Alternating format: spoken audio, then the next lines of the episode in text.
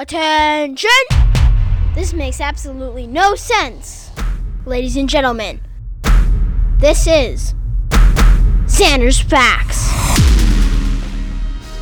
What up, y'all? Welcome into the latest edition of the Xander's Facts podcast. I am, of course, the aforementioned Xander. Thank you all for listening to episode 81 of the podcast here on Wednesday, November 2nd.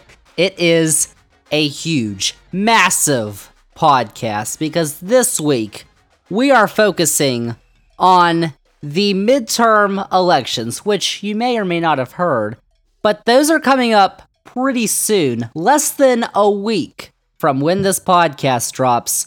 So you might want to start paying attention if you haven't already. If you have, that's great, but I've got all the facts that you need to get ready to vote if you haven't already, to know everything that's going on, the most important issues that voters like us are keeping track of, the biggest races across the country that could decide control of the Senate, the House, governor's mansions all across the country. There are a ton of elections that are happening this year in the United States, and we are going to go through them to make sure you all know the most important ones that will decide the future of the United States of America. We are going to get all into that in just a moment. But before we do, I just wanted to remind y'all that if you have liked the Xander's Facts podcast in previous episodes, if you think you're going to like all the facts on this week's edition, remember to follow this podcast, download this episode, episode 81, rate and review the podcast, then go on all your socials Twitter, Facebook, Instagram, TikTok. Xander's Facts is there.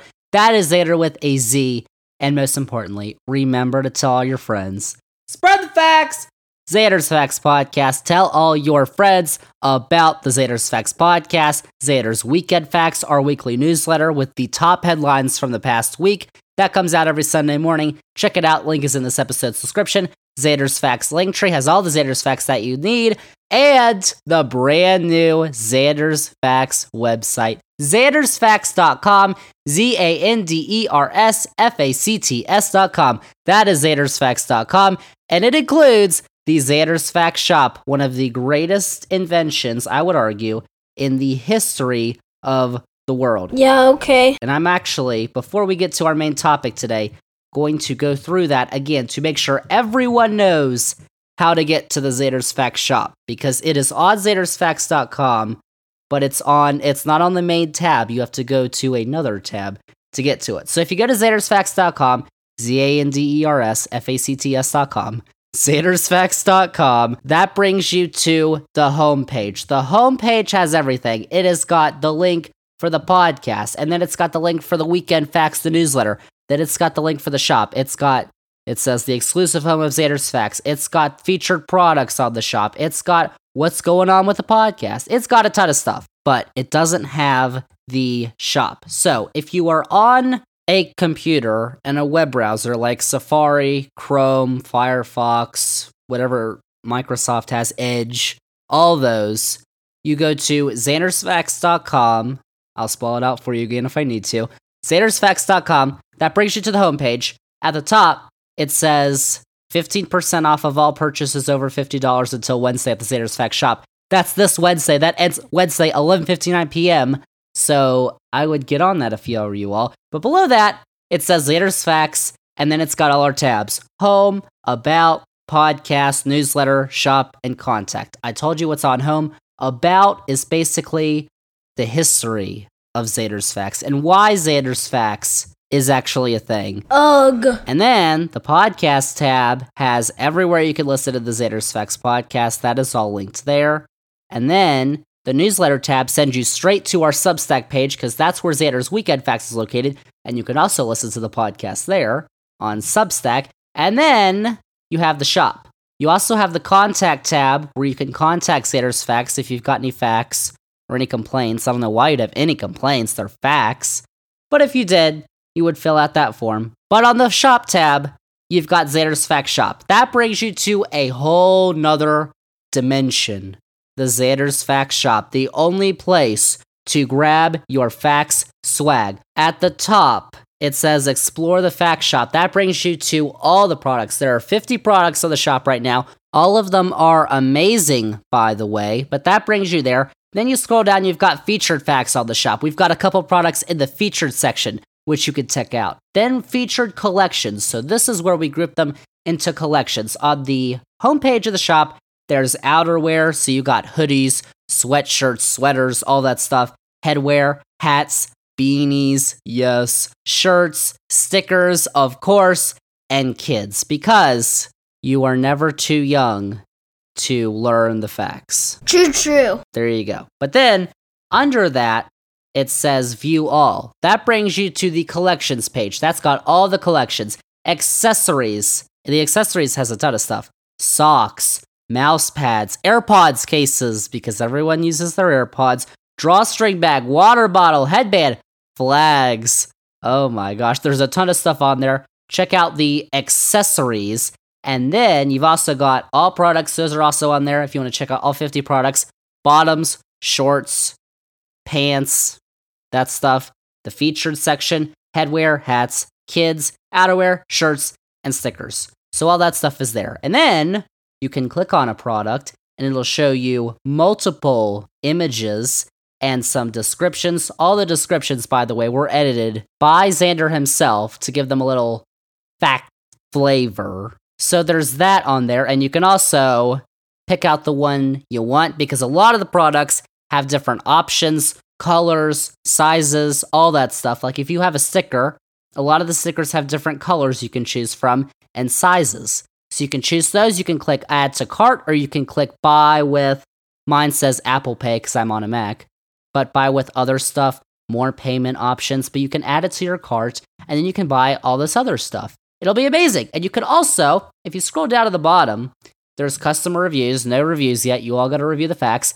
And it says if you create an account, Xander's Facts account, which you have to create on that website, you get free shipping over $75. On orders over $75, you get free shipping. How about that? So you got to add up all the facts in your cart, then check out, then they ship to you soon, and then you get all the facts. Oh my gosh, it's wonderful. Xander's Facts Shop is amazing, by the way. You all need to go check it out. Xander'sFacts.com. It is linked in this episode's description. Check it out. So that's not what I'm talking about this week, but that was just a little.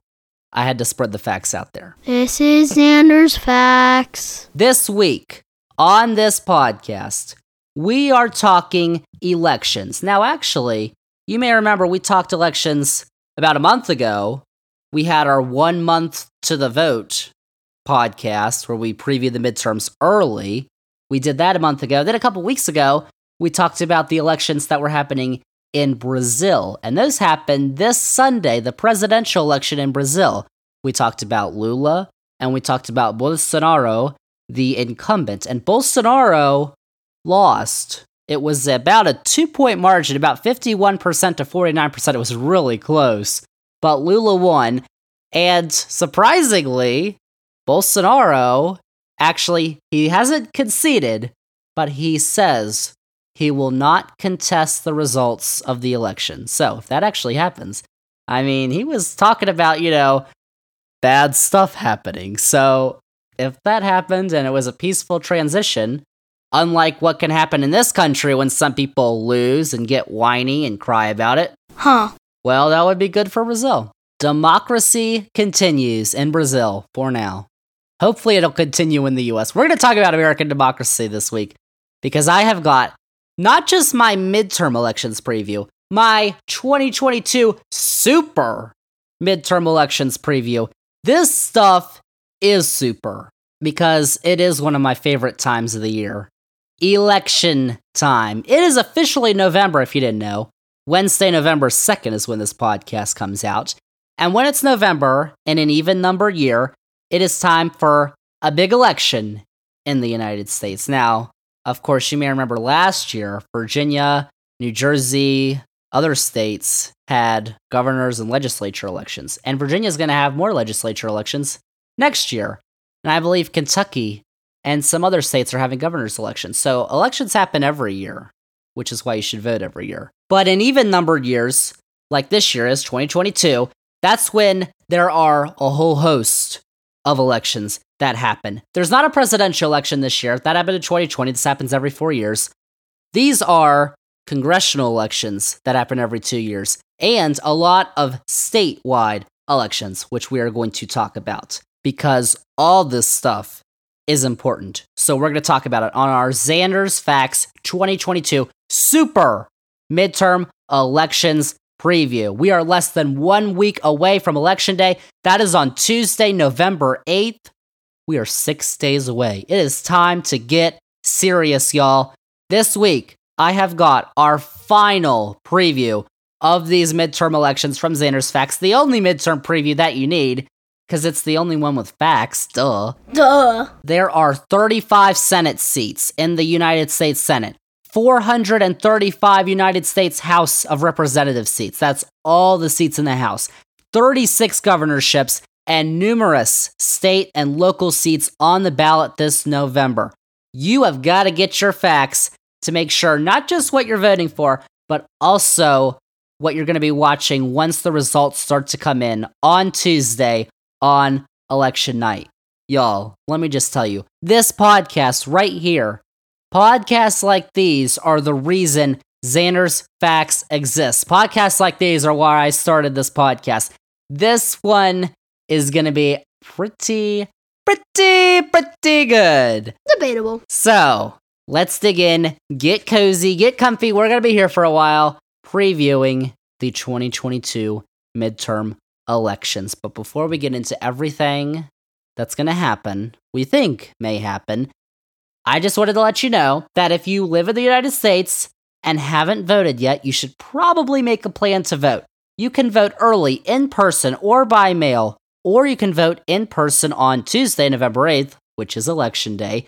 And there are two websites that are linked in this episode's description vote.org and iwillvote.com. Those have all the information that you need to be able to know how to vote depending on where you live. But hopefully, or you've already voted. Like Xander, I've already voted. It's awesome. So, for the final time in 2022, let's break down everything going on in these midterm elections, the overall outlook, the top races to watch, and the biggest issues voters are thinking about. This is going to be the first time that we are compiling all these issues into one podcast. Let's talk about it. Let's get to it. We're going to start with an overview of how things have shifted in the past few weeks because I did want to address this. There have been significant shifts overall since we did the podcast a couple weeks ago in October. But I did want to say that just like for the podcast a couple weeks ago,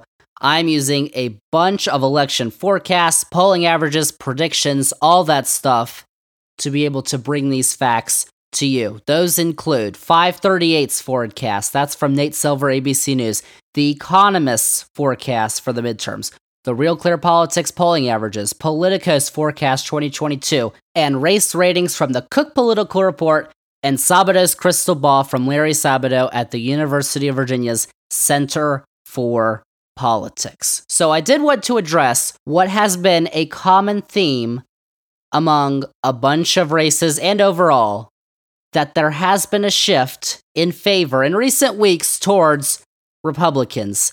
Last month, when we did our podcast a couple weeks ago, Democrats were given a 67% chance of keeping control of the Senate by 538. On Tuesday, November 1st, it is a dead heat 50% for both parties when I was doing my little thingy research. 538's model also gives Republicans an 83% chance to win the House that is up from 69% nice a few weeks ago. Nice. You've also had polling averages that have shifted in favor of Republicans, and race ratings have been leaning towards Republicans in the last few weeks. So, the big reason is Xander, why is this happening? I will tell you. Actually, I don't actually know, but there are some reasons why it might be happening. No one really knows why, because if someone really knew everything, they would be a genius and put on this massive platform to spread the facts to everyone. Which is kind of what I'm doing now, but I don't actually know. The question is, why is this happening? Has national sentiment really changed in the last few weeks? I mean, we're going to be taking a look at the biggest issues later on, but when you actually look at the economy, the economy is the biggest issue in these midterms, at least according to the polling. Like from the past month, at least, and in the last few months, nothing's really changed, for worse or better, by the way. The inflation numbers have, they're not good, but they've remained the same. Gas prices have fluctuated up and down, and right now they're on a downward little thing. So that would not help Republicans in this issue. And basically, there are a ton of other economic factors which are not forecasting anything bad, which haven't been for a while. Nothing's really changed. With the economy, but with crime, Republicans have, of course, tried to make crime a bigger issue. We're going to get into that in a little bit. Maybe that's getting to voters. Maybe enthusiasm for Democrats over abortion is waning. That was back in June when the Supreme Court overturned Roe v. Wade. It's now November. And as we know, people like to forget things very quickly. Or maybe it's something else, not related to the issues. If we actually take a look at the polling in some of the key states, overall, Republican numbers have gotten better over the last few weeks. But here's a question you should be asking Who exactly are releasing these polls? Here's some data that I found on Twitter. Oh my gosh, Twitter, Elon Musk. It's not that bad yet, so hold on. Calm down, bruh. Simon Rosenberg is who I found on Twitter. He is the founder of New Democrat Network and liberal think tank New Policy Institute. So, yes, he is a terrible, terrible, evil person known as a liberal. However, he is backing his claims up with facts and data. You cannot argue with facts and real data. So, here's what he is saying Simon Rosenberg. He found the percentages of polls that were released by Republican allied groups in the month of October that were calculated into 538's group. Republican allied groups are obviously going to be putting out better numbers for Republicans because they want to project the notion that they are winning. So, what he found was that in Arizona, in October, 75% of the polls in 538's model came from Republican allied groups. 75%. That number was 60% in Nevada and Pennsylvania, 55% in Georgia, and 50% in Ohio and Washington. So, the, you have to bring up the question there when you've got that information. Could it be that Republicans are flooding in low quality partisan polls to skew the averages? That could be the case. I'm not saying that it actually is because we won't know. We no one people can tell you this is going to happen. This is who's going to win. This is who's going to lose. And they're all guessing because none of us know what's going to happen until Tuesday night when the election results come in. That's a fact. Okay? So I'm just saying maybe that is the case. We won't know until we actually get numbers from election day. But one notable exception to the Republican shift was a poll that was released this week from what 538 rates as an A plus pollster, one of the best pollsters, the New York Times Siena College poll. That just came out this week. It shows better numbers for Democrats than what we've been seeing. Could it be that it's just an outlier? from all these other ones, which are correct. Maybe all these Republican leaning pollsters are correct. We don't know. We'll have to see. Or maybe this is more in line with reality. Again, I can't answer that question. We can answer it after Tuesday, which we will do later on in this podcast, by the way, in a future episode. So, Democrats are holding out hope that the actual results that we get next week show that Democrats overperform these polling averages. It's certainly possible but you got to remember, Republicans were the ones that have been overperforming polls in the last few cycles. So I'm obviously, I'm going to repeat this again, not saying that this is what's happening, but it's certainly a plausible scenario. It's just a theory that may or may not be true. We will see if it's true. If you say so. So there's that. But one thing that we could not look at back on our podcast a few weeks ago that we can now is early voting data. because people are already voting, including Xander.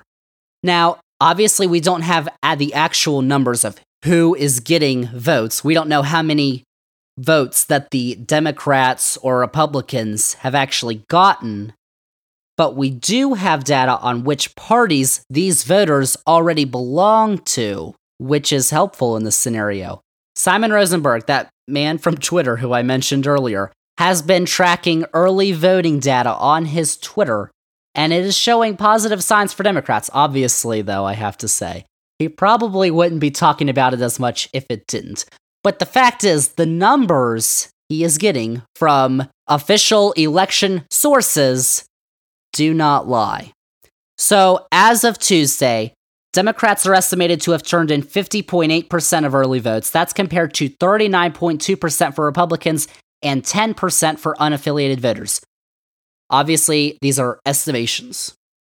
That's out of 22,963,022 votes that were tabulated, or not counted, but returned at least to where they can be counted later on. Because a lot of states don't start counting any votes until the polls close on election day, which is going to delay some results like we saw in 2020. But compare that 50.8% number for Democrats. That's just higher than 50.3% that Democrats had seven days before Election Day in 2020. Of course, there were a lot more votes than 61,293,402 votes. But if you compare it to 2018, when at this stage, seven days out from Election Day, there were 22 million votes, Republicans actually held an edge. They had 46.5%.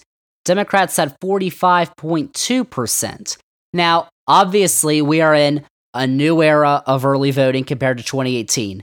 It's much easier in a lot of states to vote early, and there's been some mixed messaging among Republicans. Democrats are like, vote whenever, election day, early, however you want.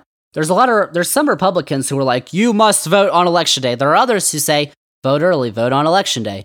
So there may be Republicans who are inclined to vote on election day. And what we saw in 2020 is a lot more Republican vote come in from election day and a lot more Democratic vote come in from early voting.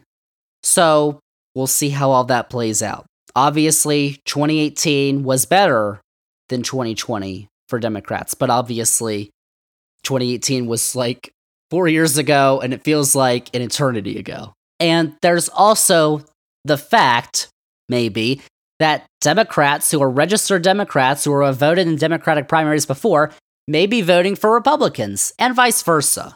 So the data is definitely not definitive in this case. But remember, neither are forecasts and polls, okay? The only definitive data we're going to get is on election day. So we'll see. There is definitive data we have gotten, though, from earlier in the cycle, We've had a couple special elections. New York had a House special election. Alaska. You all remember what happened in Alaska? A Democrat won in Alaska, and now the Democrat is favored to win re election in Alaska for a full term. And you had the abortion referendum in Kansas. Those gave Democrats hope. Those were good for Democrats. Whether they can rehash that momentum or whatever happened there, we'll have to see. So, all that is to say that there's a lot of reasons why you could make the case for why Republicans are doing really well or why Democrats are still holding on.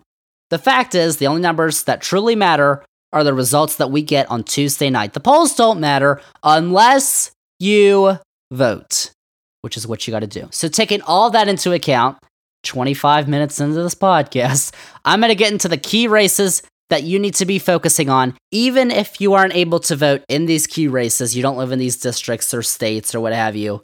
You should still vote, by the way. And also, these are going to be the ones that decide control of tight governorships and Congress across the country. So you might want to pay attention.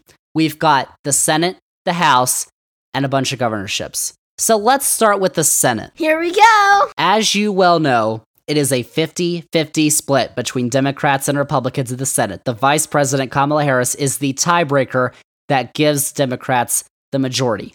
This year, there are 35 Senate seats out of the 100 that are up for grabs. 21 of those are currently held by Republicans, 14 are currently held by Democrats. Now, the states where Republicans have Senate seats up for election, and they only have one in all these states, except for Oklahoma, they have two Senate seats, but in the rest of these states, they only have one. Those are Alaska, Alabama, Arkansas, Florida, Idaho, Indiana, Iowa, Kansas, Kentucky, Louisiana, Missouri, North Carolina, North Dakota, Ohio, Pennsylvania, South Carolina, South Dakota, Utah, and Wisconsin. Now, Democrats have seats up for election in Arizona, Colorado, California, Connecticut, Georgia, Hawaii, Illinois, Maryland, New Hampshire, New York, Nevada, Oregon, Vermont, and Washington state. Of course, not all of those seats are competitive. You're going to get some safe seats that are most likely not going to flip in this election. For Democrats, those are California, Connecticut, Hawaii, Illinois, Maryland, New York, Oregon, and Vermont. Those are basically not going to flip. For Republicans, you've got Alaska, Alabama, Arkansas, Idaho, Indiana, Kansas, Kentucky, Louisiana, Missouri, North Dakota, both of the Oklahoma seats, South Carolina, and South Dakota. Those all appear to be safe for Republicans. Now, you've got two in Oklahoma because one of the senators is up for a regular reelection. The other, it's a special election because one of the senators is retiring. So that's why you have two in Oklahoma. And also Alaska. Alaska, of course, obviously has that ranked choice voting system with four candidates on the ballot. You've got really the top two are Republicans incumbent moderate Lisa Murkowski and MAGA Republican Kelly Tshibaka. One of those two is likely going to win, but just like we saw in the House race a couple weeks, months ago, it could become possible the Democrat has a chance if Republican voters choose to rank the Democrat number two, because in ranked choice voting, as we talked about on this podcast before, you rank the candidates one through four in this case. They could rank the Democrat number two over the other Republican. That's what happened in the Alaska House special election earlier this year, and the Democrat won. The Democrat did not get the most votes in the first round of voting. They got it afterwards because the second place votes started to matter, and that's where the Democrat prevailed. That could happen here, but it's pretty unlikely. One of those Republicans is going to win in Alaska. So each side has competitive seats this year that they currently hold. Remember, it is a 50 50 Senate.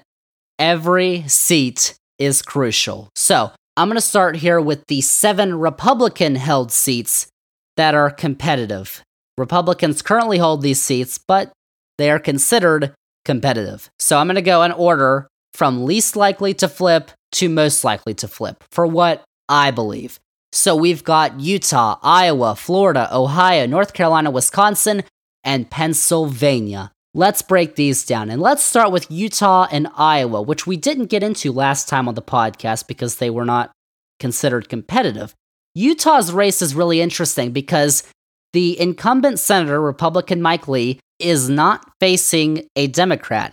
He's facing an independent, Evan McMullin, who is a former Republican who left the party because of Donnie Boy. He still identifies as a conservative, but he says he's not going to caucus with either party Huh. if he gets elected, which could be very, very interesting. And that's definitely a contrast with Lee, who has definitely cozied up to Donnie Boy in recent years and went on Fox News, I believe, Sean Hannity's show, and basically told everyone, Sean, I need help. I could probably find that audio, but like, he sounded pretty desperate. I don't think he should have. I think that Lee is still going to win. 538 gives him a 96% chance of winning. Most of the polls show him ahead, but some by small margins. Sabato's Crystal Ball, Cook Political Report, and Politico all rate the race as likely Republican. I think that Utah's probably not going to flip, and it wouldn't even flip to the Democrats. It would be independent. But same for Iowa. Iowa does have a Democrat facing the incumbent Republican senator. Pidgin, man! 89 year old Republican Senator Chuck Grassley. Don't let the Republicans in Iowa tell you Joe Biden is too old. When they're about to elect an 89 year old man. Oof. For a six year term, by the way, he would be 95 when that ends. He is up for re election against Democrat Michael Franken. And Grassley's race is also rated likely Republican. He's been given a 96% chance to win by 538, 99% by The Economist. The only thing that I think has drawn this race a little closer recently is you had a poll. Now, a single poll is, you know, whatever. But this poll does something because this was a Des Moines Register poll that was conducted by Selzer and Co. and Selzer. This is considered the gold standard for polls. Like, out of all the polls that are out there, this is the best one that has gotten everything, basically, that it predicts correct. It knows what's going on in the state of Iowa. So, this poll that was conducted in mid October showed that Grassley only has a three point lead. That is certainly close, closer than it seems. Now, in 2020 and in 2016, I think Donnie Boy definitely overperformed in the polls. Obviously, Donnie Boy's not on the ballot. This is something else. But the race may be closer than it seems. It may not be. But I would definitely be surprised if Chuck Pigginman Grassley does not win. Now we go over to Florida. Florida's a little closer. Incumbent Republican Senator Marco Rubio, Little Marco, is facing Congresswoman and former sheriff Val Demings. The two had a debate recently, and it did not go well for Rubio at all. But we are in a new stage of US politics where that probably doesn't matter at all to the common Florida voter, or at least very little. According to 538, Rubio's got a 93% chance to win, 98% from The Economist. The race is rated likely Republican.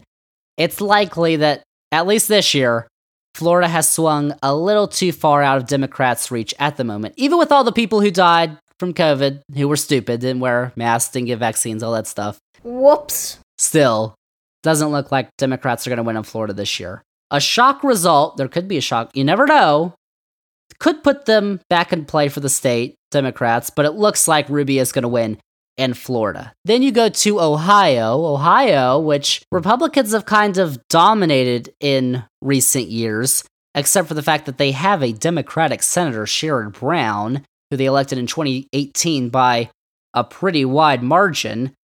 But this race is pretty close between author of Hillbilly Elegy, J.D. Vance, and Congressman Tim Ryan, the Democrat.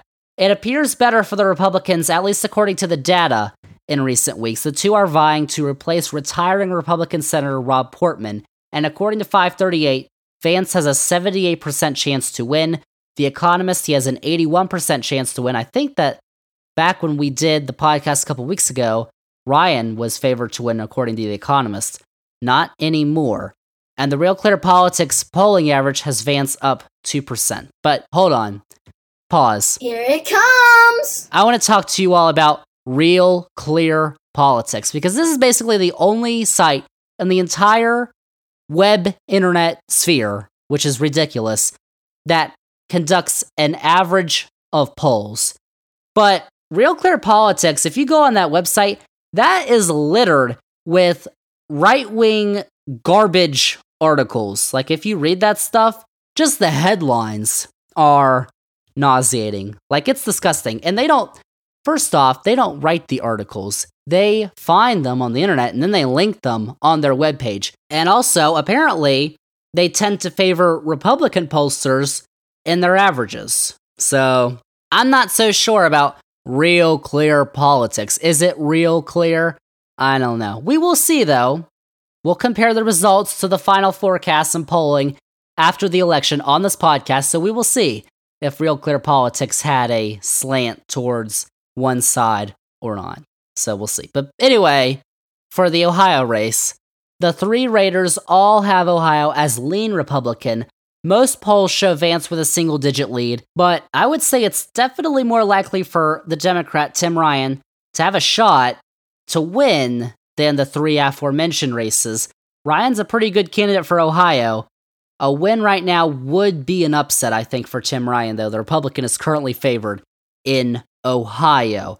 North Carolina, has not sent a Democrat to the Senate since 2008. It's the truth. Democrats in North Carolina have been screaming at the National Party, please give us money, give us resources, we can win in North Carolina. They think that they have got a good shot with former state Supreme Court Justice Cheri Beasley. She is facing Congressman Ted Budd, the Republican. Those two are vying to replace retiring Republican Senator Richard Burr. Now, Budd has a 78% chance to win according to The Economist, 79% according to 538. Most polls show Budd with a small lead, most of those actually in the margin of error. So the race is rated lean Republican, and Beasley certainly has a shot. This race is going to be one to watch early in the night, though. North Carolina is going to be some of the first polls to close. Democrats, they don't need to win it to keep control of the Senate, but if they do, or they're very close, that would show that they should be okay, at least in the Senate. But obviously, we won't know until Tuesday night. Now to the two states that are currently held by Republicans that Politico and Cook Political Report have rated as toss ups. Those would be Pennsylvania and Wisconsin. Pennsylvania looks better for the Democrats right now. Wisconsin looks better for the Republicans. So let's start with Wisconsin. Incumbent Republican Senator Ron Johnson, oh, Ronnie, who said he wouldn't run for a third term after he won in 2016, is running a third term against the evil Democrats. And Democrat Lieutenant Governor Mandela Barnes, another debate moment here, uh, because this was quite something. At the end of their debate, the candidates were both asked to say one admirable thing they thought about the other candidates. So here's how that went. So, our final question here tonight is both of you have been successful in life. You have 30 seconds here. Mr. Barnes, you go first. What do you find admirable about your opponent? Well, no, no, seriously. I, I, do think you know the senator has proven to be a family man, and I think that's that's admirable. Um, you know, that's absolutely to be respected. He, he speaks about his family. He's uh, done a lot to provide for them. I absolutely respect that. Mr. Johnson. I mean, likewise, I appreciate the fact that uh, Lieutenant Governor Barnes had loving parents, a school teacher, father worked third shift, so he had you know good upbringing.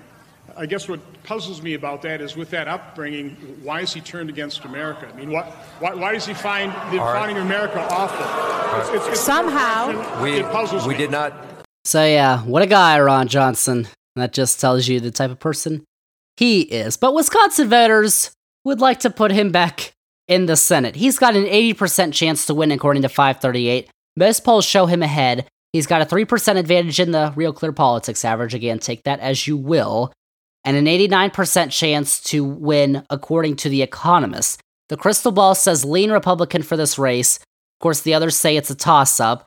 I mean, I would think that in a state that Joe Biden won, where you have another Democratic senator, it would definitely be disappointing for Democrats if they cannot win against a crazy MAGA conspiracy theorist candidate. Talked about the 2020 election was rigged. It wasn't, just so you all know if they can't win in that state where Biden won in 2020, I mean, I don't know. Even Johnson is incumbent, but he's crazy. Like you heard what he said, he's crazy. I don't know. But now to Pennsylvania, where the race between Lieutenant Governor John Fetterman and everyone's favorite doctor, Mehmet Oz, has gotten tighter. At least according to the data. This would be a flip if Democrats can win, but it's one that they really, really need to if they have any chance at keeping control of the Senate, or at least they want to expand their majority, which they really want to, but they would, you know, take keeping the Senate over the other party having the Senate. But it looks more and more like split ticketers are coming back out of the woods from extinction. Split ticketers are back, and they may have a big role in Pennsylvania with the governor's race and the Senate race. Democrats are worried about John Fetterman because I don't know if you all saw the debate that he had with Dr. Oz. He suffered a stroke back in the summer and is recovering. I think most everyone knows that, but he had a rough debate. He had to read off the teleprompter the questions. It just, yeah, it was not a good debate at all for Fetterman. Of course, Dr. Oz didn't do that much better. He was spouting all weird stuff. Said he would vote for Trump in 2024, just so you all know. I don't think so. In that scenario with Fetterman, Democrats are arguing they are taking the stance that it is admirable and it took massive courage for Fetterman to show up and debate. Republicans are arguing he is not fit to serve. Of course, he's getting he's recovering from that stroke. He's getting better. Republicans are nominating Herschel Walker in Georgia. Basically, I could see how that could make people think some things like that, Republicans' arguments for Fetterman, but you've also got Dr. Oz, who you would then be voting for. And I don't know if people are going to be that enthusiastic for the doc. But right now, Fetterman's given a 58% chance to win from 538, 55% from The Economist. Those two numbers are much lower than a few weeks ago, though, but those were already declining into the debate. Sabato's crystal ball has this race as lean Democrat. And that recent New York Times poll that I mentioned a little earlier, which was conducted both before and after the debate, has Fetterman up five points. Results are likely going to take time, mostly everywhere, of course, on election night, but especially in Pennsylvania, as we saw 2020 was one of the final states to finally get a prediction. But if Democrats lose this race, I mean, if they lose this, I don't think they win Wisconsin, Ohio, North Carolina, and some others that we're going to mention. So if they lose Pennsylvania, that might just be it for Democrats. Now, over to the six competitive seats that Democrats currently hold. Let's rank them in order from least likely to most likely to flip. Those six are Washington, Colorado, New Hampshire, Arizona, Georgia, and Nevada.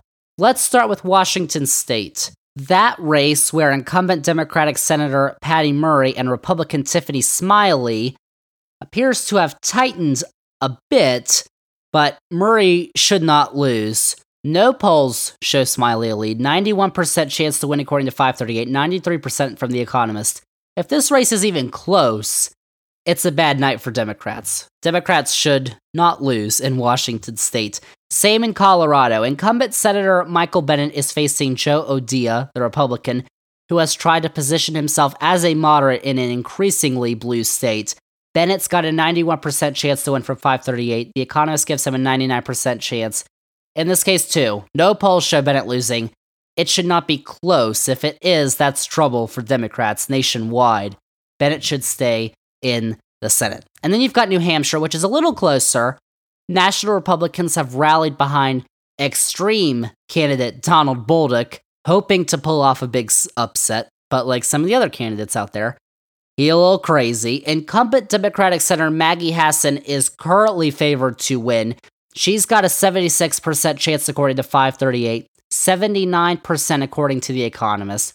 Most polls show a single digit lead for Hassan, and there's probably going to be some ticket splitters. We're going to talk about New Hampshire a little bit later, but incumbent Republican Governor Chris Sununu is expected to win re-election, but Hassan should not lose this race. Another where Democrats should not lose. It may be very close. If it is, that probably means trouble for Democrats. Hassan should not lose in New Hampshire. Now, those you can kind of clump those three. Democrats should win those, and they probably shouldn't be close. The next three are going to be close. We know that. Get ready. Starting with Arizona, incumbent Senator Mark Kelly, the astronaut, who is married to former Congresswoman Gabby Giffords, is facing venture capitalist and MAGA boy Blake Masters. Kelly has a similar two point lead to Hassan in the Real Clear Politics average. Take with that what you will. 78% chance to win according to The Economist, but only a 67% chance according to 538. Now, the polls in the forecast have gotten closer recently.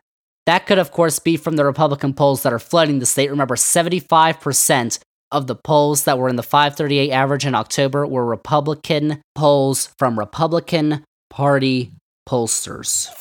Fact. So just remember that about Arizona. If that comes to fruition, if we see, like, okay, if we see results in Arizona that for the Democrats are much better than what the polling averages and the forecasts are suggesting, that means that that was probably the case.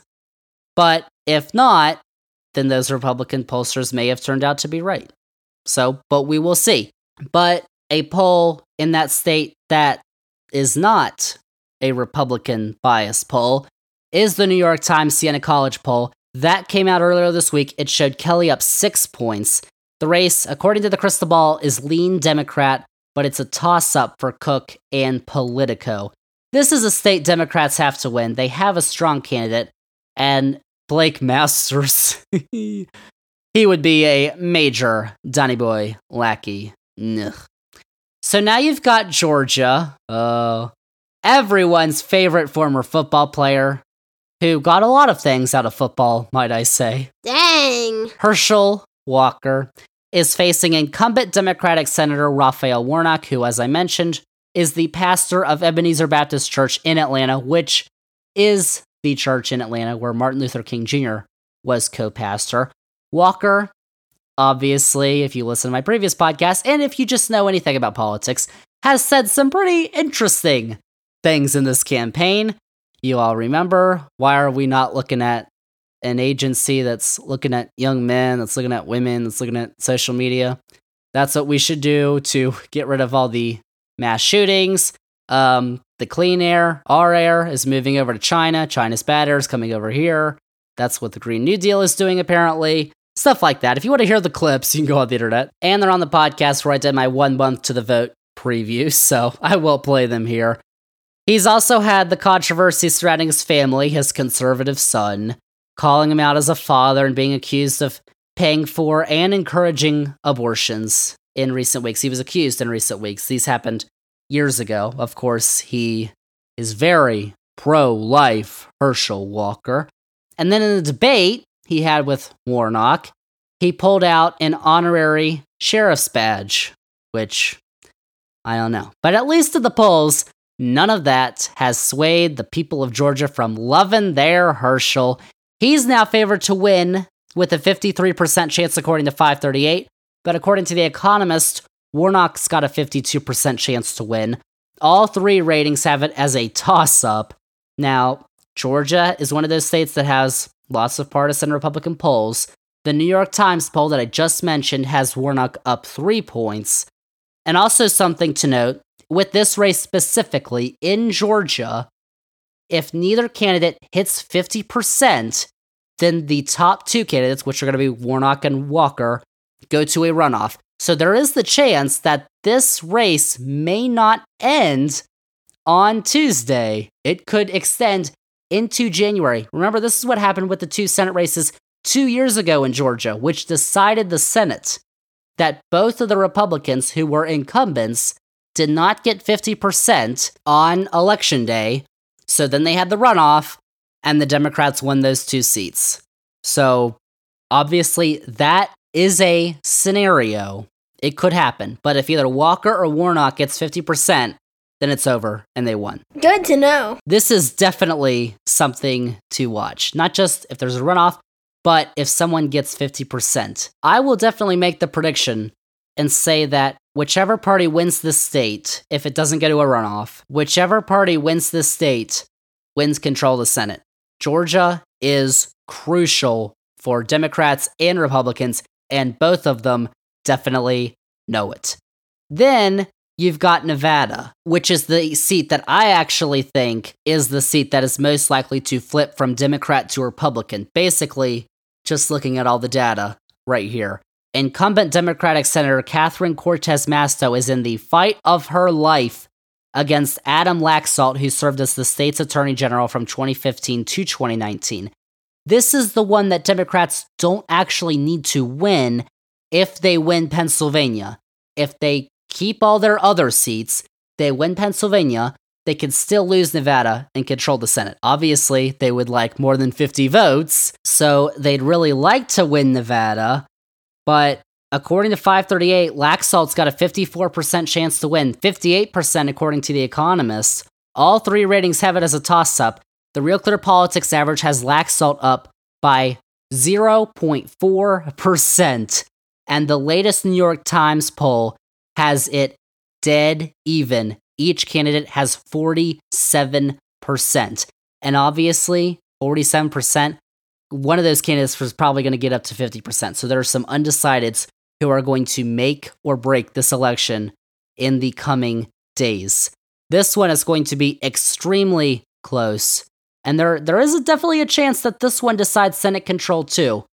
Probably not as much of an indicator as Georgia might be, but Nevada is one that both parties desperately want. It is at the top of both of their wish lists. So, those are the most competitive races in the Senate this year, the ones that will decide control. I know election night is on Tuesday. Everyone's going to be watching the results come in. I know I will. I'm going to have a splendid time watching the results come in. I whoever wins, I just love snuggling up in front of the TV, watching John King at the Magic Wall, Steve Kornacki at the big board. Some of my favorite nights of the year. Oh my gosh, Tuesday's going to be amazing. Ha ha, loser. But also, election night 2022 might end up more like election night 2020, and that is we don't get the results and we don't know who's going to win on election night. That was 2018 and 2016, even though 2016 happened in the middle of the night. But it's probably going to be more like 2020. It may be more like 2018 and 2016, but obviously we'll see. But we even if we don't know the winners who is actually going to control the Senate or the House on election night, we can start to be able to sense some trends. The races to watch early definitely are going to be Pennsylvania and Georgia. Those are probably the two biggest because those are going to have the earliest poll closing times earlier in the evening. Of course, those are on the East Coast. You've got North Carolina, Wisconsin, and Ohio as well, and then Arizona and Nevada later on in the night on the West Coast. But could it be that if one of the competitive states' results come early, it could portray what future results could be? It's possible. Of course, this isn't a presidential election, so there's not one set of candidates for every state. These are different candidates, these are different states. That's all different. So maybe not. Or maybe. But overall, the Senate has moved to more of a toss up in terms of what the polls and the forecasts are looking like. That's how it's looking right now. And like I said, the only numbers that are going to matter are the ones that come out on election night. Every vote is going to count, which is why you need to vote. What do you say? So that's the Senate. Let's move over to the House. In the House, you've got new districts, of course, because of redistricting. This could have a significant impact on who is going to control the chamber next year. The polling and forecasts are also showing better numbers for Republicans in the House, just like the Senate. Just like every two years, all 435 seats are up for grabs in the House. 218 seats are needed for a majority. And right now, 222 seats is the number the Democrats have for the majority, 213 for the Republicans. But 538 gives Republicans an 83% chance to gain control of the House. The Economist says that Republicans win 75 out of 100 simulations in their model. Now, the Economist model says that Republicans, on average, will win 224 seats compared to Democrats' 211. 538 is predicting that Republicans will win 230.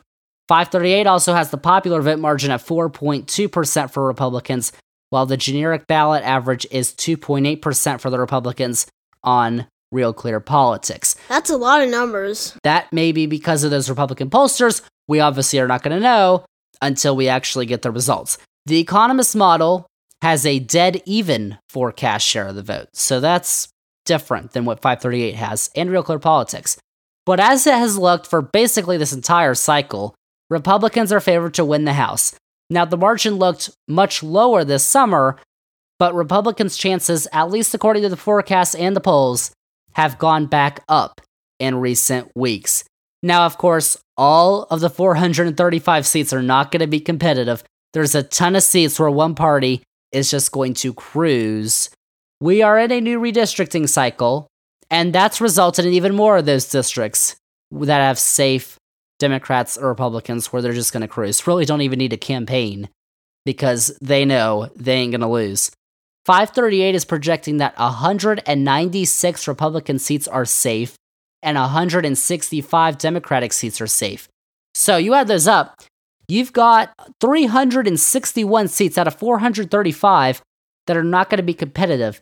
That just leaves 64 competitive seats. And now that's according to 538. The Economist actually rates 105 districts as competitive. Obviously, they're going to have different criterias and stuff, but they're all pretty similar. Sabato's Crystal Ball rates 82 districts as competitive, that being they are either toss ups or lean or likely towards one party, is what competitive districts means. Politico has 119 competitive seats, and the Cook Political Report rates 76 seats as competitive. So, finding the average of all that, we can say that there are around 89 competitive House districts this election cycle. It's a fact. So, there are a bunch of districts to watch when it comes to control of the House of Representatives, but the most important races are going to be the ones rated as toss ups, not just leans or likelies, but toss ups. For all the ratings and forecasts I've seen, the races that are rated as toss ups are going to be the ones that decide the election. And more often than not, there are a lot more democratically held seats that are rated as toss ups than seats that are held by Republicans. In fact, according to 538's ratings, Democrats would need to win all 11 toss up rated seats and at least one of the four seats that are rated as Republican leaning to win control of the House.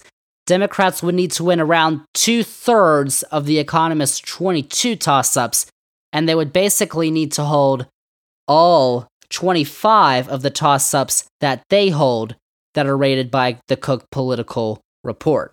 So when we take a look at the ratings from the Cook Political Report, there are 35 toss ups in total, and these are the ones to watch. You've got 25 held by Democrats, 10 held by Republicans. These are the 35 seats that are going to win the House for either the Democrats or the Republicans. So, those 35 toss up seats, 25 are held by Democrats right now.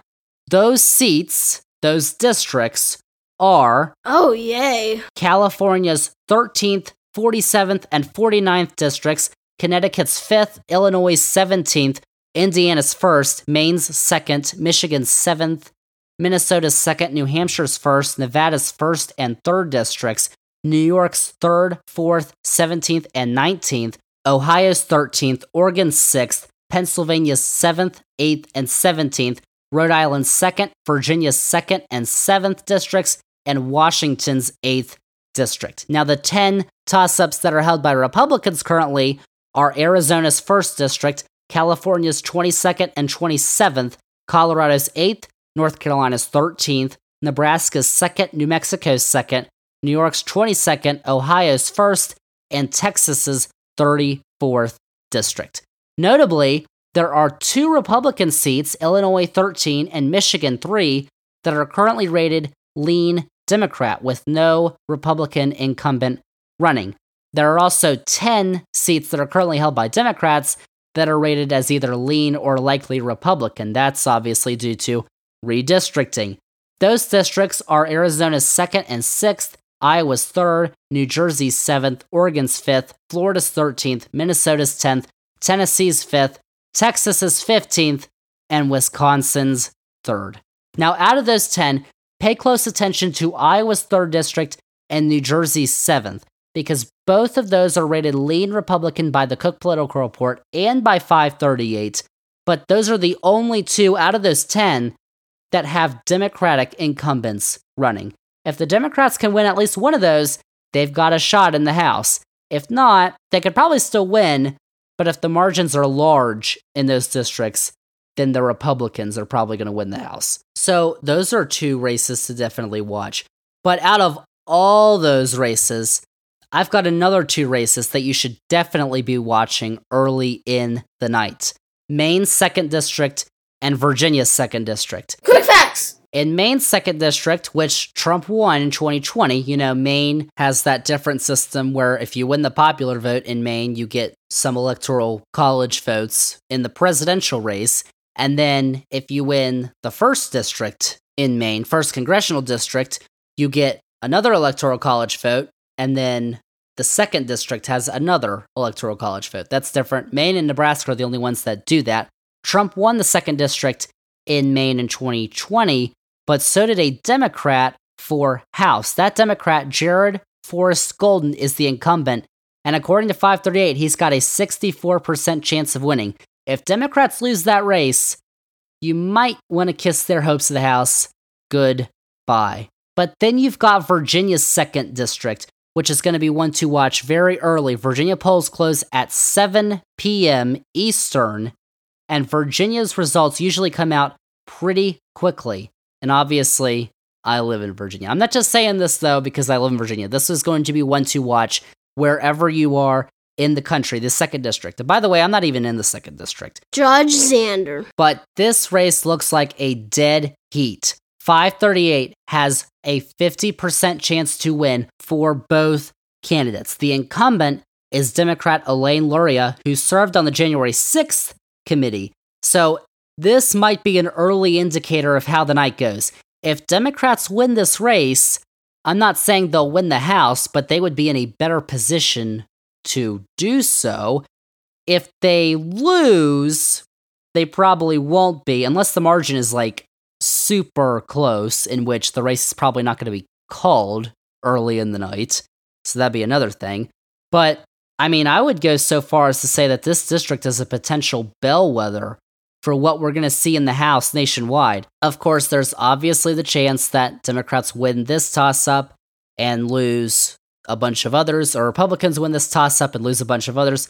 That's obviously the case. But if there's any bellwether district out there this one might be it, Virginia's second district. Because if the incumbent Luria wins by more than two to three points, then Democrats would be well positioned. But all signs point to this race being extremely tight. So we will see what happens there. So right now, the forecasts and polls are currently showing Republicans taking control of the House, not by a large margin, but a majority nonetheless. But, you know, when you've got a Republican Party that is just fractured between the crazy MAGAs, you all know, Marjorie, all them, and the more moderate Republicans, I mean, they are just going to be fighting the whole time. So the margin that, if they win the House, the margin that they have over the Democrats might prove crucial in some instances.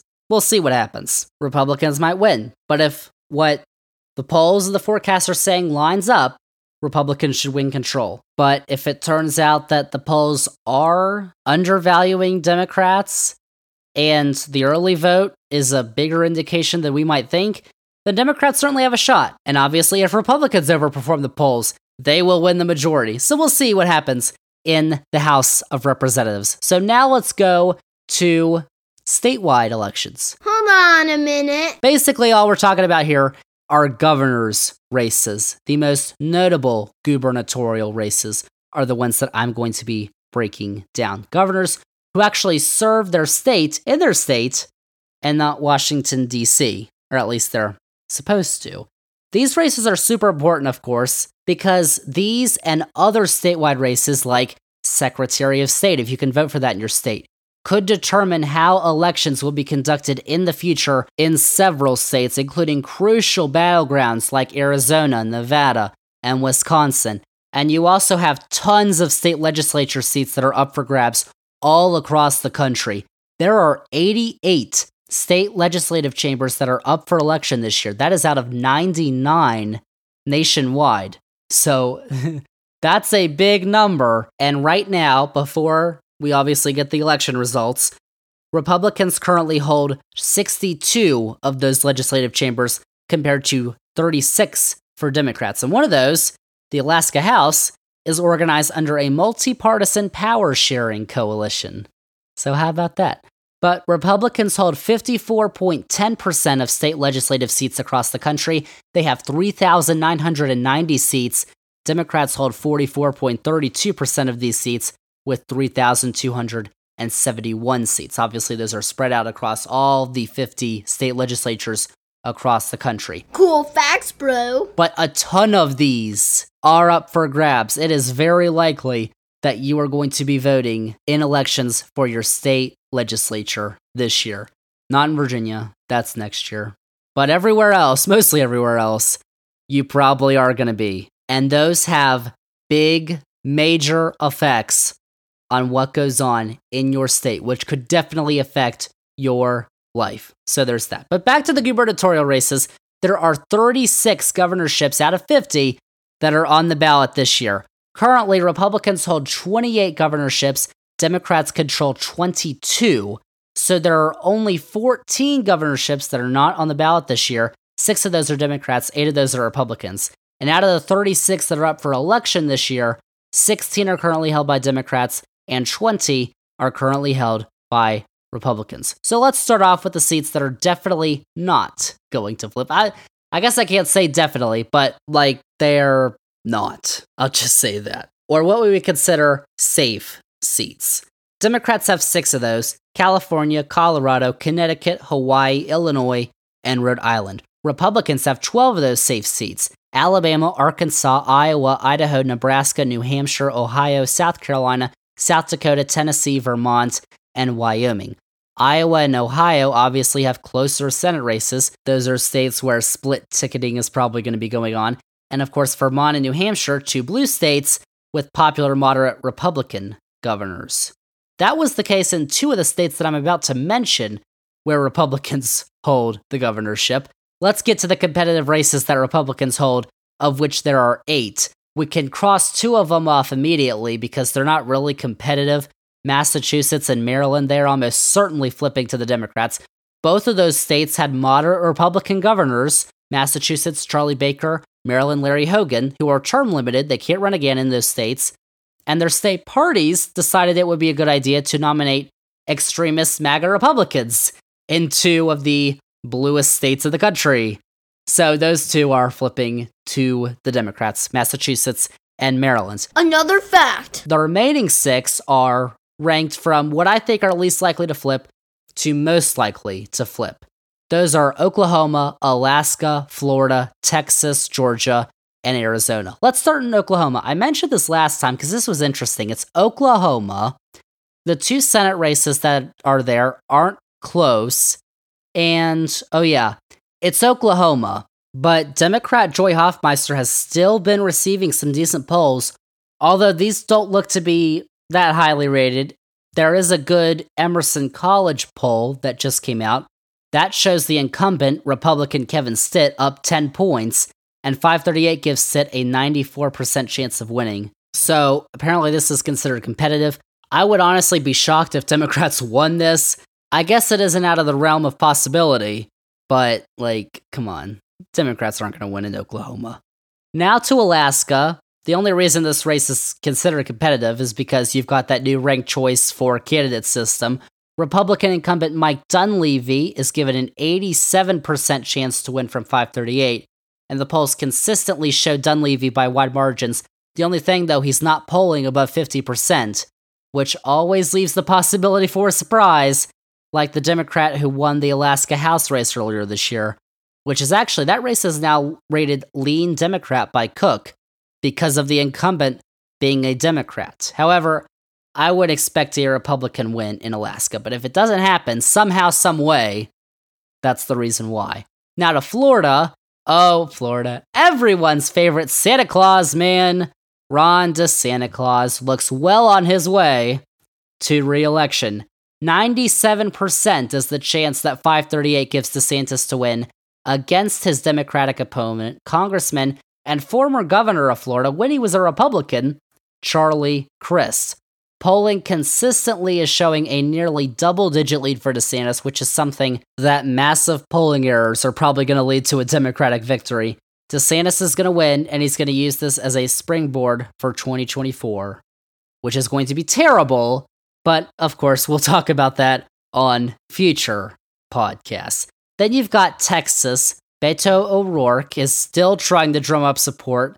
It's just not working against Republican Governor Greg Abbott. The voters of Texas appear to be prioritizing other issues instead of the horrendous response to the Uvalde school shooting. Mm. But pretty reliable polling is showing Abbott up by comfortable margins, and 98% chance to win from 538 should keep Texas in the Republican column. Now, those four races that I just mentioned were rated likely Republican by the Cook Political Report, but Georgia is rated lean Republican. Incumbent Republican Governor Brian Kemp is facing Stacey Abrams in a 2018 rematch. That race was super close. This doesn't look like it's going to be as close this time, though. Kemp is looking to use his incumbency advantage to secure victory. While he has signed voting rights and abortion bills that are not popular, his decision to push back against Trump's claims that the 2020 election in Georgia was rigged, which were false, is likely going to save him. This week's New York Times Siena College poll had Kemp up five. So it looks like there's going to be split tickets in Georgia and expect Kemp to win, even if Warnock wins that Senate seat. Now to the race that is considered a toss up Arizona, where extreme former local news anchor Kari Lake, who does question the results of the 2020 election, is facing State Secretary of State Katie Hobbs, the person who was in charge of validating the 2020 election in Arizona. There has been a massive polling shift towards Lake recently.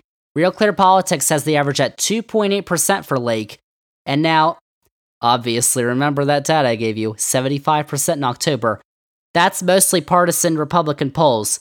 But the New York Times poll shows this race is tied at 48%. 538 gives Lake a 63% chance to win the seat being vacated by Republican Governor Doug Ducey, which is up from a 50 50 split in early October. But this race is still certainly up for grabs. But one thing I will say, though, is that what Katie Hobbs did or didn't do was refuse to debate Lake, which I personally think was a very bad idea. Whether that actually hurts her enough to where she loses in this age of politics, I mean, we'll have to see. We'll also have to see if there are voters who vote for Mark Kelly for Senate and Kari Lake for governor, which would certainly be some strange ticket splitting. That's blasphemous. Now over to the 10 Democratic held seats, which are currently competitive. Let's start with the three that are rated as likely Democrat by the Cook Political Report Minnesota, New York, and Pennsylvania. So let's start in Minnesota. Incumbent Democrat Tim Walz is currently ahead in the Real Clear Politics average by over four points and is favored with a 91% chance to win by 538 over his Republican opponent Scott Jensen. Walz should win, and probably by a comfortable margin if Democrats are going to have any hopes at anything else nationwide this year. Republicans have started to hype their chance, though, in New York, but that, it, come on, that's not going to happen. Yes, Democrats did have the controversy, Andrew Cuomo, all that stuff. He's gone, and Kathy Hochul is now running to serve a full four year term. Her opponent is Congressman Lee Zeldin, who represents the 1st District of New York, who voted against certifying the results of the 2020 election. So, Yikes! yeah, not happening in the state of New York. Hochul maintains a wide lead in polls that are not GOP partisan funded. She's given a 97% chance to win from 538. She will win in New York. And then there's Pennsylvania, where State Attorney General Josh Shapiro is facing extreme MAGA candidate Doug Mastriano, who wants to ban abortions with no exceptions and believes that Donnie Boy won the 2020 election, not just in Pennsylvania, but nationwide. In a state with a tight Senate race, Shapiro was given a 96% chance to win the seat that is being vacated by Democratic Governor Tom Wolf. That's according to 538. Wolf is term limited. The New York Times poll shows him up 13 points, Shapiro.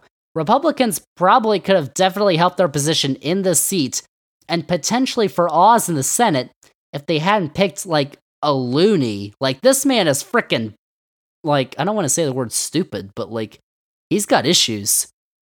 But they did, and they're going to get smacked. In Maine, incumbent Democratic Governor Janet Mills is given a 91% chance to beat her Republican challenger Paul LePage. That's according to 538 in a seat that is rated as lean Democratic by the Cook Political Report. I think that Mills is probably going to win by a comfortable margin, even though Maine's a little weird. They elected Susan Collins. Then you've got Michigan, where polling hasn't been as good for incumbent Democratic Governor Gretchen Whitmer recently, but still good enough where it would be a major surprise if she didn't win. She's ahead 3.4 points in the Real Clear Politics average, an 88% chance to win according to 538 over Trump favorite Republican Tudor Dixon. The race is down to single digit margins, but it should be Whitmer prevailing. That is the result. The third of the states rated lean Democratic by Cook is New Mexico. You've got incumbent Democratic Governor Michelle Lujan Grisham, who Biden reportedly considered for his vice presidential pick. She's ahead in the quality polls available and four points in the Real Clear Politics average, given an 83% chance to win over Republican opponent Mark Ronchetti by 538. New Mexico could sometimes be interesting, but incumbency advantage is probably going to pull Lujan Grisham into another term. And now, the final four. The four Democratic held governorships that are currently rated as toss ups by Cook. Let's start with Kansas. Yes, Kansas. Incumbent Democratic Governor Laura Kelly won her 2018 race basically because the Republicans just put out like the worst candidate imaginable, Chris Kobach, who was just awful. Awful. She won, and to defend her seat, she is facing State Attorney General Derek Schmidt.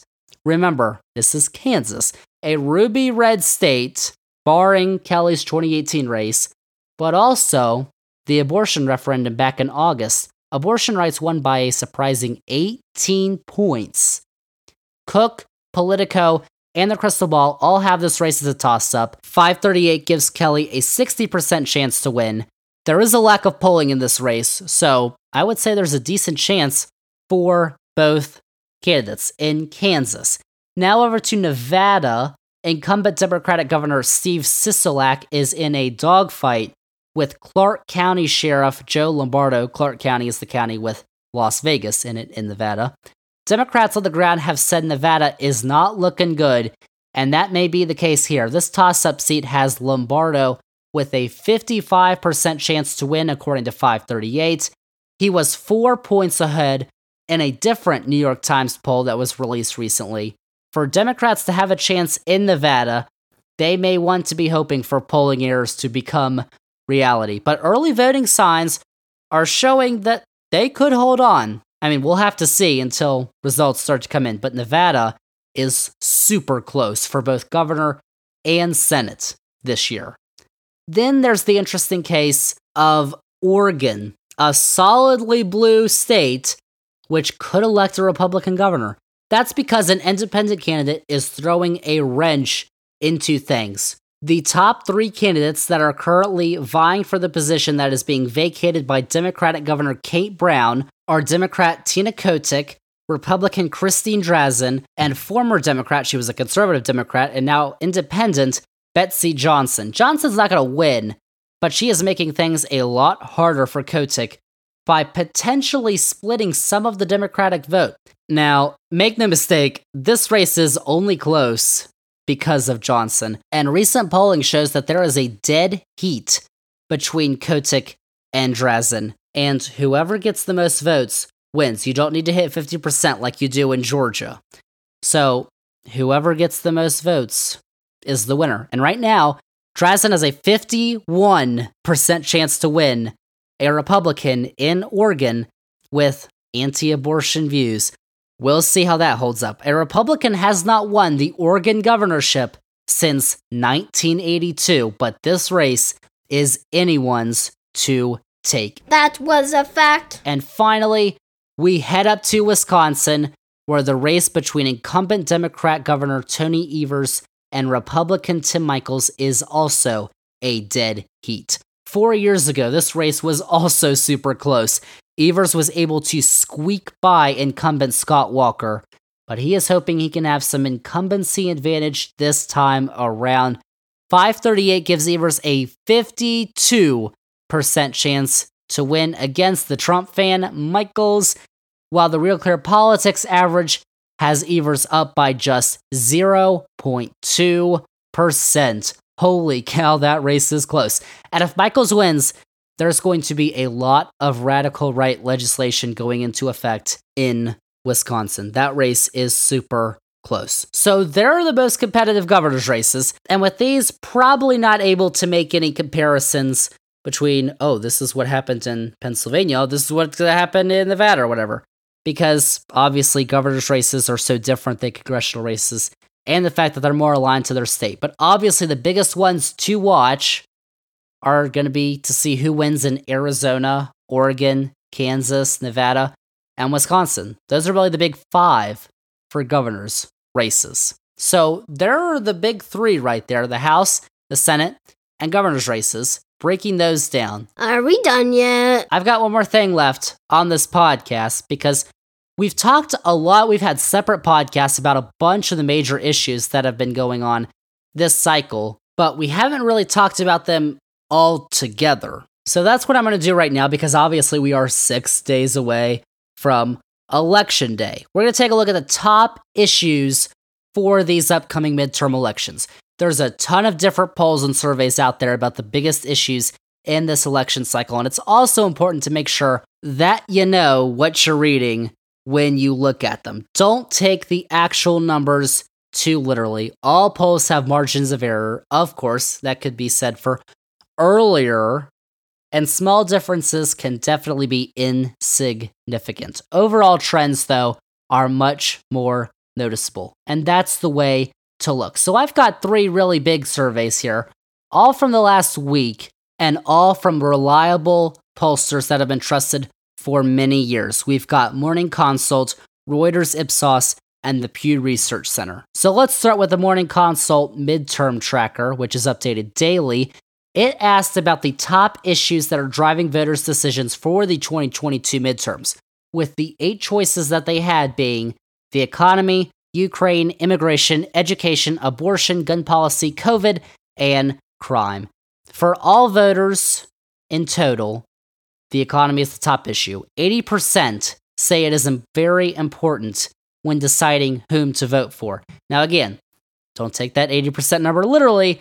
That's more of a generalization. But in this case, crime is second at 61%. So the economy has been shown as the most important issue this cycle. Then you've got a bunch grouped together. Abortion, gun policy, immigration, and education are all between 52 48%. Then you've got Ukraine and COVID at 33%. Now, I'm going to address those issues. Obviously, we're going to get to that in a second. But let's take a look at the rest of the data first. Elsewhere in the Morning Consult poll, it found that congressional Democrats were found to hold trust advantages over congressional Republicans when it comes to healthcare, COVID, education, and guns, with the average issue favoring Democrats by six points. Now, Republicans hold edges when it comes to immigration, the economy, and national security. And it was also found that while Joe Biden's approval sits at 44% from likely voters, Democrats and Republicans are essentially tied when asked if they are extremely or very enthusiastic about voting at 65 and 64%. Too many facts. Now, in the Reuters Ipsos poll, or survey, which was released last week, respondents were given six options for what the most important problem the country is facing today is. 29% said inflation, 15% said jobs in the economy, 8% said gun violence and mass shootings, 7% abortion, 6% immigration, and 6% for climate and environment. In regards to the economy, 45% said that their personal finances were weaker than a year ago, 33% said they're about the same, 21% said they are stronger. That led to 41% of respondents saying they are saving less money now. When asked which party has the better approach for tackling inflation, 42% said Republicans, 31% said Democrats. We'll get to that. But with abortion, 46% said they favor Democrats, only 25% said Republicans. And then with healthcare, 31% said Republicans, 43% favored the Democrats. And finally, when asked if you are certain to vote or have already voted, 85% of Republicans said yes, compared to 83% for Democrats and 57% for independents. The Dem and Republican numbers basically even, so it's looking like independents, who they favor, it's going to be up to them probably this election cycle, like it usually is. And in the Pew Research survey released last week, 79% of registered voters say the economy is a very important issue for them. 70% say the future of democracy, 64% for education, 63% healthcare, 61% say violent crime, 56% abortion, and 54% for foreign policy and immigration. Now, for those issues, those who say the economy is very important favor Republicans, that's the same with violent crime and immigration, while those who say the future of democracy, healthcare, and abortion are very important tend to favor Democrats. These are facts. Those are the three surveys.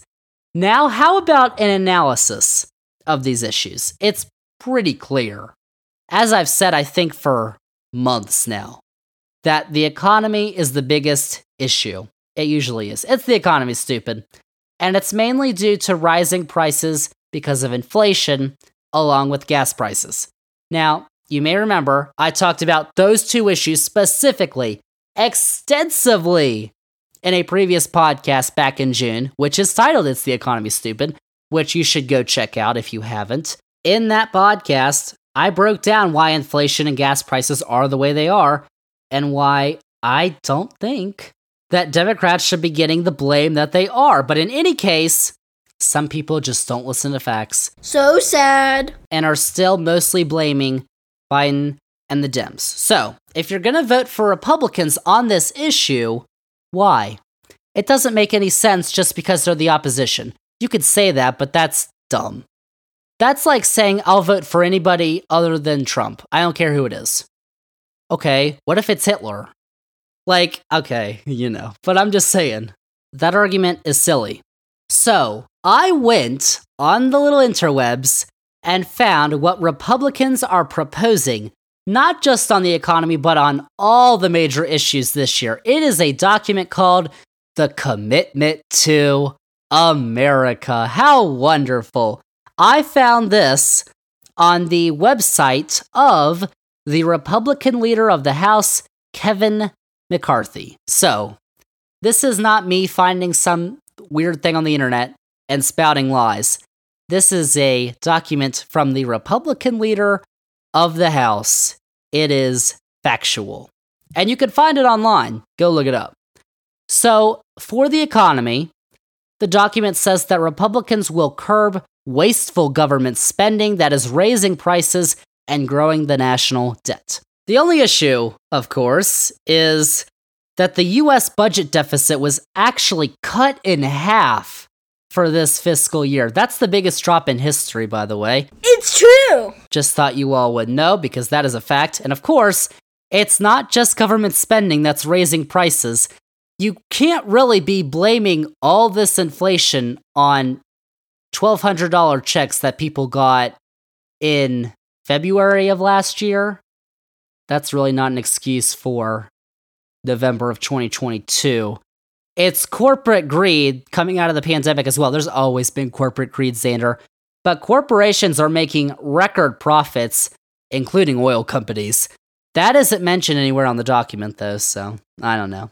But Republicans also want to increase take home pay, create good paying jobs, and bring stability to the economy through pro growth tax and deregulatory policies. So I'll just translate that for you all. They want to cut taxes once again, which contradicts trying to lower the national debt. Why? Because they cut taxes for the wealthy back in 2017. The national debt rose by $7.8 trillion in Trump's four years. That is the third largest increase relative to the size of the economy of any presidential administration behind Lincoln and Bush 43. Bush 43 was eight years. Donnie Boy was only four. Gash facts. So I gotta be honest with y'all.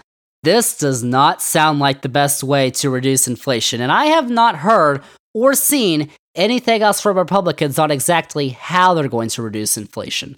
This is all they have, and it does not look good. So there's that. There's a lot of other issues, though, which I'm going to go down the list on. Republicans also want to maximize production of reliable, cleaner, American made energy, which I support, by the way. That sounds good. But why does their leader, dear Donny Boy, keep touting clean, beautiful coal? If they mean reliable and cleaner American made energy, they mean coal, then I don't support that because that is not cleaner. They tout American energy. Of course, they wasted no time cozying up to Saudi Arabia and OPEC for four years to lower gas prices.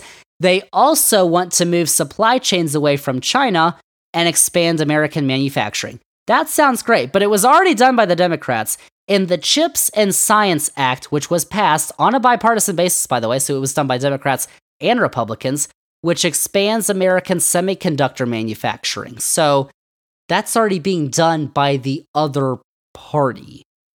Over to immigration, Republicans want to fully fund effective border enforcement strategies, and they didn't specify, but they want a wall, which is not effective, by the way. We need, if, listen, if they wanted like 21st century options, that would make sense. They also want to end catch and release loopholes, require legal status to get a job, and eliminate welfare incentives, which they probably could have negotiated to get some of those things with Democrats back when they had the House, the Senate, and the presidency, which was not that long ago, by the way. I know 2018, 2017 seems like a while ago. It wasn't. And they could have done that when Democrats held the House, when they were negotiating. But their leader, the man who ran the party, wanted a wall. So that stuff didn't happen. For crime, Republicans want to support 200,000 more police officers through recruiting bonuses and oppose all efforts to defund the police. Oh, good for you. The only issue is that Democrats are not actually trying to defund the police, as evidenced by a bill that gives $60 million to local police departments, which was passed on a bipartisan basis in the House and needs to pass the Senate with 60 votes. So 10 Republicans need to vote for it. It hasn't passed the Senate yet, but it passed the House. And also, it wasn't that long ago that there were people on the Twitter machine, Marjorie Taylor, you know, who were shouting, defund the FBI, law enforcement. Republicans, though, also want to crack down on prosecutors and district attorneys who refuse to prosecute crimes.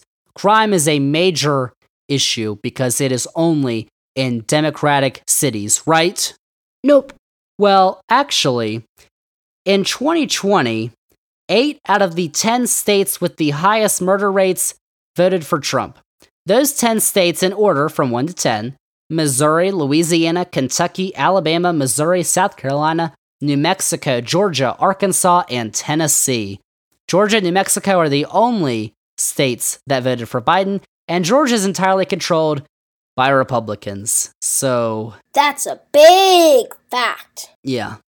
But crime is rising, and that's a big issue.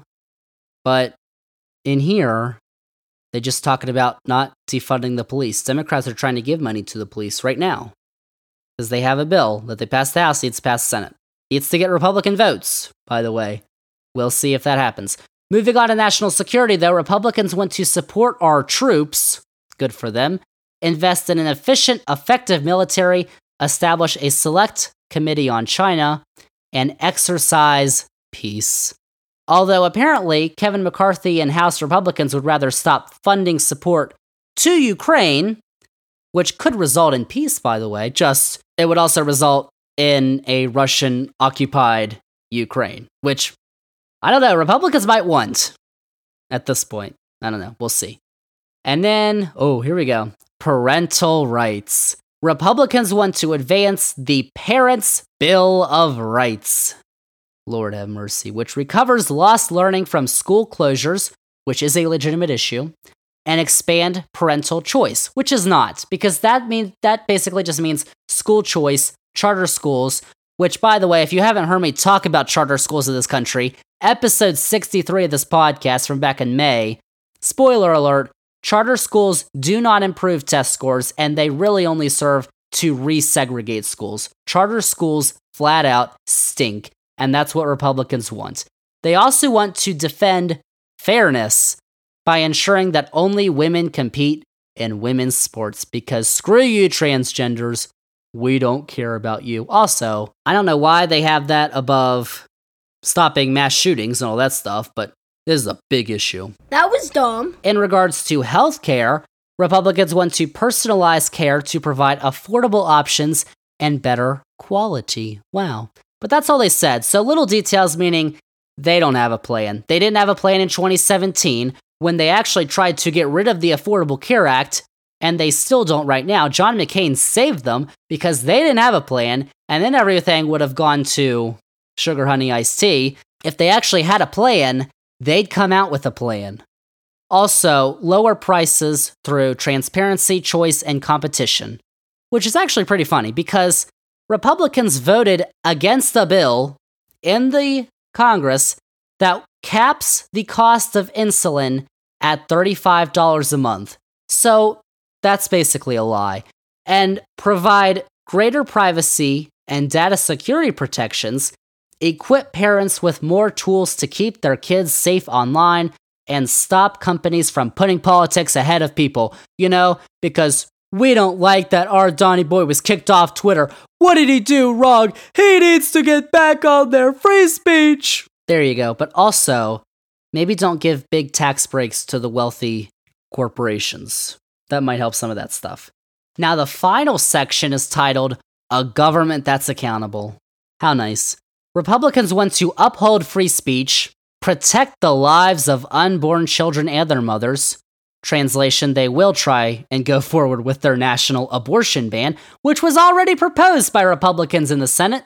So that's what they're going to try and do. Guarantee religious freedom, except Muslim bans apparently, and safeguard the Second Amendment because who cares about all those school shootings? That's literally all it says. Safeguard the Second Amendment. That's all it says about guns and mass shootings. Safeguard the Second Amendment. You know where their priorities are. Also, rein in government abuse of power and corruption. Might want to take a look at the past POTUS, Donny Boy. Require the White House to answer for its incompetence at home and abroad. That's what they want to do. Okay. They also want to end special treatment for members of Congress by repealing proxy voting and increase accountability in the election process through voter ID, accurate voter rolls, and observer access. So, you know, make sure they're not voting for Democrats, of course. By the way, I support voter ID. Just why don't we have a free ID that we give out to everyone? That's cool. Like, then it would make sense. But basically, if you require people to have an ID to vote and it costs money, that's basically a poll tax, which was outlawed many years ago because that's what conservatives were doing to black people in the South in the Jim Crow era. Now, finally, Republicans want to save and strengthen Social Security and Medicare, which is very interesting considering House Republicans have been on the record saying if they win the House, they will shut down the government and hold off on funding bills unless Social Security and Medicare spending are cut, which basically means benefits that millions of Americans have already paid into would be cut. Ah, yes, what a tremendous idea. There's also the idea from Florida Senator Rick Scott, Ricky, who has a plan that would sunset all federal legislation after five years, meaning all federal laws would need to be passed every five years. So that would mean Social Security, Medicare, and Medicaid would have to be passed through the Congress every five years. What? My God, what an awful idea. I mean, you know, Republicans are eager to make sure those don't pass. Like, make sure all federal legislation sunsets after five years. That is just going to massively increase somehow the gridlock in Washington, D.C., and it's going to defund all those programs. So there you go. Among the other Republican ideas on Medicare removing Medicare's right to negotiate drug prices. This is no longer on the sheet, this is somewhere else. and removing the $2,000 cap on out of pocket pharmacy expenses. Of course, you probably wouldn't expect any less from Rick Scott, who was famous for running a hospital company that had to oust him after the largest Medicare fraud in US history. Scott was CEO of Columbia HCA when the hospital company was fined $1.7 billion, billion with a B, for Medicare fraud. This is a fact. And then on Sunday, he went on CNN and claimed that Democrats voted to cut $280 billion out of Medicaid this year already, which is actually not true. Imagine that. So the Republicans have a lot of ideas. Most of them are not good or don't make any sense, which I just told you about. Not a lot of specifics, though, and the ones that they have are just not good. But anything that Republicans want to pass obviously wouldn't pass through Congress and the White House until, at a minimum, 2025. But there's all the ideas for you. Just some great stuff. But one issue I was surprised didn't come up as much when looking at all of that the polls, the surveys, and that analysis were elections and democracy. The percentage of voters who believe democracy is threatened in this country is very high, but either people are prioritizing other issues or they're actually Republicans who believe that Democrats are the ones threatening democracy, which, for that, all I'll say is propaganda really works. Rude. Listen to what Tucker's saying. Voters really are saying that, you know. You know, it's bad that Republicans are threatening democracy, but my gas prices are too high. I just can't vote for the Democrats. You know, if Republicans and Donny Boy get their wish of a Christian, fascist, authoritarian state, which you can't really argue they're trying to head us down towards with all the stuff they just did. They tried to attempt a coup a couple years ago. Just look at Iran for what they want to do, but with Christianity, then there's going to be much bigger things to worry about than the price of gas. So, there you go. Those are the issues that are defining these midterm elections and what the facts are on those issues. Just thought I'd let you know. So, there you have it. That is basically Xander's 2022 super midterm elections preview, not just super for the elections, but super for the length of this podcast. So, there are how the races are looking one week out, the issues that voters are thinking about the most, and what the possible outcomes could be. Once again, you can believe the theory that the polling and therefore forecast models are being infiltrated with low quality GOP partisan polls, and that the actual data from early voting will have Democrats overperforming come election night. It's certainly possible, but it's also possible that the ratings and the forecast models know what's up and get things right. But we won't know until the first results are released Tuesday night. Oh, that is going to be good. Like, y'all, this is one of my favorite weeks of the year. The week leading up to Election Day in the United States. I know I'm going to be enjoying myself watching results coming in beginning on election night and finding out what's going to be going on in this country for the next two years. Will Democrats keep their congressional trifecta and maybe gain seats in the Senate? To remove the filibuster and pass loads of important legislation? Or will Republicans take the House and try to impeach Biden for existing, I guess? Or will Republicans take both the House and the Senate and create major gridlock in Washington? Good question. Those questions and many more will be answered next week by not just me, but you all, the voters. How about that. And speaking of next week, there will not be a new edition of the Xander's Facts podcast. No new podcast next week, since we're probably not going to know the full results on Tuesday night. With early voting, it's likely we're probably going to have more drawn out results, kind of like we did in 2020, less like in 2018, which, by the way, does not constitute election fraud, Donny. But next week, we will have a Xander's Facts flashback to fulfill all your fact filled needs. So, to conclude this podcast, I just wanted to remind everyone for the final time this year on this podcast to vote. Because as citizens of the greatest country on earth, I would argue, the United States of America, the right to vote and express our opinion is just that. It's not a privilege, it is a right. There are many countries on this planet where that right is non existent. And there are people in this country who are working to make sure that the United States of America becomes one of those. In this election and all the elections that you can, express your right, express your voice, and vote. It is one of the greatest things about being an American. That should not matter whether you are a Democrat, Republican, Independent, whatever. One of the greatest things about being an American is the right to vote. Never forget that, especially if you're thinking about skipping out this year.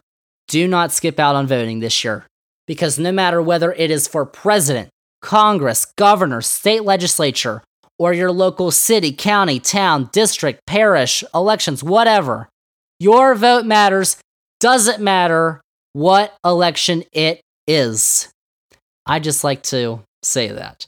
Now, I'd also like to remind everyone how you can vote. Because remember, in order to vote in the United States, you have to be a US citizen, 18 years or older on election day, and meet your state's registration requirements. In some states, you can still register to vote up until and even on election day, which might be good to know if you're not registered to vote or if you haven't updated your registration, like after you moved or something. So you can vote with an absentee ballot by mail, although that's probably not an option this close to election day if you haven't already done it. Vote early in person, or you could do it the old fashioned way and vote on election day, which is this Tuesday, November 8th. The two links that are in this episode's description that I mentioned at the beginning of the podcast, vote.org and iwillvote.com, both of those will give you all the information that you need to be able to make sure you are able to vote, and if so, in which ways that you can, and where, if you are voting in person. Even if you are registered and you are planning to vote, I would highly encourage you all to click one of those links and at least make sure that all of your information is up to date because you never know what happens. Some crazy stuff could happen. So, there you have it. Xander's 2022 Super Midterm Elections Preview. After listening to all that, I hope that you are all fully informed on everything that's going on with the US elections taking place next week. And of course, I'm going to have something written up on Xander's Weekend Facts this Sunday morning, which you should go check out as well for the midterms. Sunday morning, check Xander's Weekend Facts out. So there you go. Happy vote, y'all! It is election season in the United States. Everyone go vote. Gash facts. So there you have it. That is all I got for episode 81 of the Xander's Facts podcast. Thank you all for listening. And remember, if you liked all the facts that I had on this week's podcast, there were a ton of them, my goodness. Remember to follow this podcast, download this episode, episode 81, rate and review the podcast, then go on all your socials Twitter, Facebook, Instagram, TikTok, Xander's Facts, that is Xander with a Z. And most importantly, remember to tell all your friends spread the facts! Xander's Facts Podcast. Tell all your friends about the podcast, about Xander's Weekend Facts, the newsletter, which you should sign up for if you haven't. Xander's Facts on YouTube.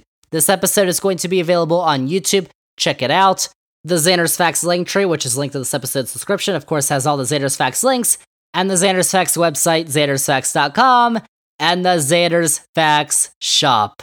Oh, so many facts. So that is episode 81. As I mentioned, next week will not be a new podcast. I'll probably have some blurb that I'll say at the beginning that's updated on Tuesday night about how the elections are going or whatnot. But it'll be a Xander's Facts flashback next week. And then in two weeks, you are not going to want to miss this podcast. Two huge things that we are talking about. We are going to be reviewing the results of the midterms to basically see what the results were, who won what, and were the forecasts and polls right. We'll take a look at that in two weeks. And also, I'm super excited about this. I don't know if I'm more excited about the midterms or the World Cup. The World Cup, the FIFA Men's World Cup 2022, is happening in November and December this year, which, you know, we'll talk about everything that's going on surrounding the World Cup off the field. There's a lot of stuff to talk about off the field. We'll talk about that. We'll also talk about what's going on on the field because our boys, the United States men's national team, are going to be in Qatar and it is going to be awesome when they beat England. Now, we'll talk about that in two weeks. Whoa. But also, real quick, you got soccer in this country. The MLS Cup final, LAFC and Philadelphia Union, is this Saturday at 4 o'clock. Check that out. And then the NWSL, the National Women's Soccer League, had their final Saturday night. That was Kansas City Current and Portland Thorns. Portland Thorns won that 2 0 and it was in prime time on CBS. It was the most watched NWSL championship game in the 10 year history of the league. How about that? Soccer! We're going to talk a lot about it in two weeks on this podcast. So that is it. That is a wrap on episode 81 of the Xander's Facts podcast. Thank you all for listening, and we'll see y'all with episode 82 in two weeks.